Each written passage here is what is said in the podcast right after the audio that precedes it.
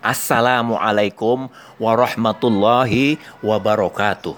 Sohib-sohibat yang mulia, saya Yahya Andi Saputra, pengurus Lembaga Kebudayaan Betawi. Saya ingin meneruskan membaca manuskrip yang ditulis oleh Muhammad Bakir di akhir abad 19 yang berjudul Hikayat Seribu Dongeng. Segmen kali ini berjudul Tambi Nazar si tukang obat.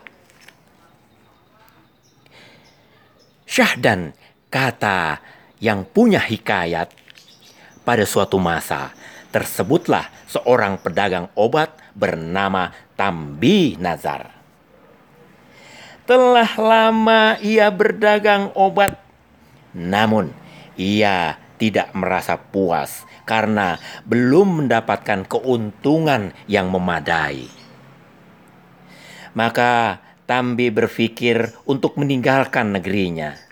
Ingin merantau mencari untung dan peruntungan di negeri seberang. Dan ia juga ingin mencari seorang pendamping hidup.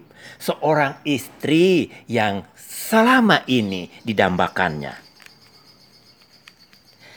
Kawan-kawan, kata Tambi suatu malam ngobrol bersama kawan-kawannya di surau atau di langgar. Aku, aku harus pergi meninggalkan kalian. Ucapnya lagi. Ah, mengapa sobat? Sahut Salim.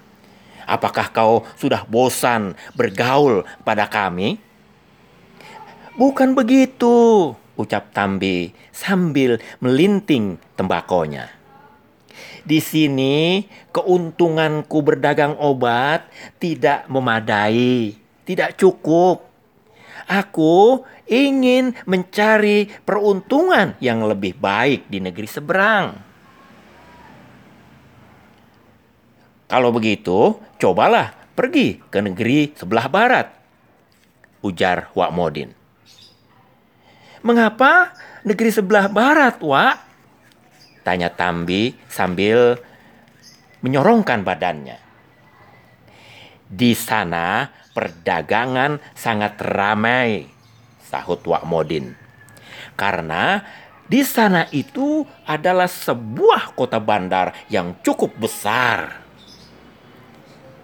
Benar, Tambi, sahut Bang Matrus yang pensiunan matrus itu. Lagi pula, perempuan sangat banyak di sana.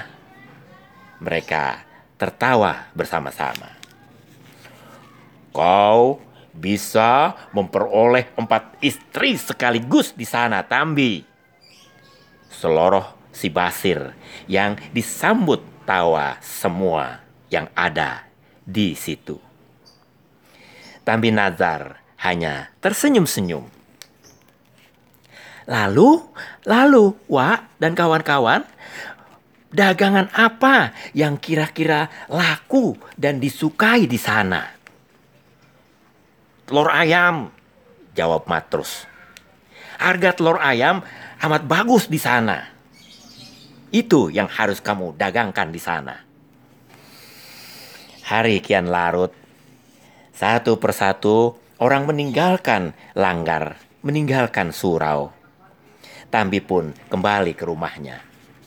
Dan dia menetapkan hatinya untuk pergi berlayar meninggalkan kampung halamannya. Dibungkusnya segala barang-barangnya.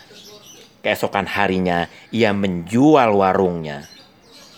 Hasil penjualan kedai itu, hasil penjualan warung itu, separuh dibelikan beberapa pikul telur ayam dan sisanya tentu saja persiapan untuk bekal di perjalanannya.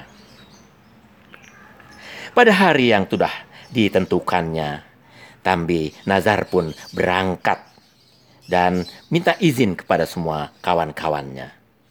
Ia berlayar meninggalkan negerinya, merantau ke negeri seberang, membawa beberapa pikul telur ayam dan harapan yang bergelora Tambi menyongsong nasibnya yang lebih baik di negeri seberang. Kata yang empunya cerita, sohib-sohibat. Malang badai menyapu menenggelamkan kapal yang ditumpangi Tambi Nazar. Memang seluruh penumpang selamat berpegangan pada papan kapal yang terapung-apung. Tidak terlalu malang sebenarnya. Para penumpang tertolong oleh sebuah perahu nelayan. Hanya saja harta para penumpang telah tenggelam bersama kapal yang diamuk badai.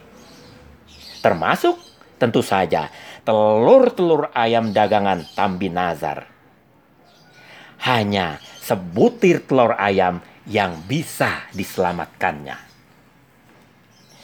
Dengan kecewa, Tambi Nazar duduk di buritan kapal sambil memegangi sebutir telurnya itu. Lama Tambi Nazar duduk tanpa memperdulikan apa yang terjadi di sekelilingnya. Ia melamun. Telurku yang sebutir ini nanti akan kutetaskan. Pikir Tambi Nazar dalam lamunannya. Kalau sudah menetas, aku akan memiliki seekor ayam perempuan. Ayam itu akan kukawinkan. Maka ia akan bertelur beberapa butir dan tentu saja diraminya. Setelah menetas, aku akan memiliki beberapa ekor ayam. Uh, aku semakin bahagia. Tambi Nazar kian tenggelam dalam lamunannya. Dan setelah ayamku cukup banyak, aku akan menjualnya. Pikir Tambi sambil menggenggam telurnya. Lalu ayam-ayam itu kujual. Uangnya ku belikan seekor kambing betina. Kambing itu kukawinkan hingga bunting. Setelah beranak akan kujual semua kambing itu dan kubelikan seekor kerbau betina. Tambi membayangkan betapa gemuk kebo yang dibelinya. Akan aku kawinkan kerbau itu. Ah, Lalu ia akan beranak dua ekor. Terbayang di benak Tambi Nazar ia menjadi bandar kerbau. Setelah menjadi bandar kerbau, ia akan menikah. Tambi tersenyum-senyum membayangkan istrinya Istriku putih dan montok bahenol. Lamunannya menerawang tinggi ke alam. Akan aku peluk dia. Akan aku ciumi. Harum semerbak wanginya istriku yang cantik montok itu. Tambi menggerakkan tangannya seolah memeluk seseorang. Seseorang yang dibayangkannya, yang dihayalkannya adalah istrinya. Dan kata yang empunya cerita, ombak menghantam perahu, perahu oleng, Tambi Nazar terjatuh. Orang-orang berseru, ada orang jatuh, ada orang jatuh orang-orang menunjuk-nunjuk tempat Nazar, Tambi Nazar terjatuh. Oh, tampaknya ia gila. Dari tadi, ia senyum-senyum saja seorang diri, kata seseorang. Ya, sudahlah, jangan ditolong. Orang gila membawa sial, sahut seorang lainnya. Kata cerita, singkat cerita, kali ini Tambi Nazar benar-benar malang. Perahu meninggalkannya. Ia terapung-apung di laut sebisa-bisanya Tambi Nazar berenang. Sia-sia ia berteriak-teriak minta tolong kepada orang-orang yang ada di sekitarnya. Kata cerita, kemalangan Tambi Nazar tidak berlarut-larut. Ombak besar mendamparkannya ke sebuah pulau. Kepayahan Tambi tergeletak di pantai. Tiba-tiba ada seorang tua yang alim menemukan Tambi Nazar. Tambi dibawanya pulang. Di sana Tambi dirawat dan dipulihkan kembali kesehatannya.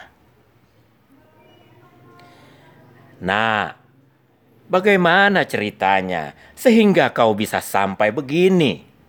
Tanya orang tua setelah Tambi cukup sehat. Berceritalah Tambi Nazar perihal dirinya. Orang tua yang alim itu menggeleng-gelengkan kepala mendengar kisah Tambi. Hmm, kurasa kemalangan itu adalah akibat dari pikiran yang sia-sia. Ujar orang tua itu. Demikianlah cerita Tambi Nazar, si tukang obat. Wassalamualaikum warahmatullahi wabarakatuh.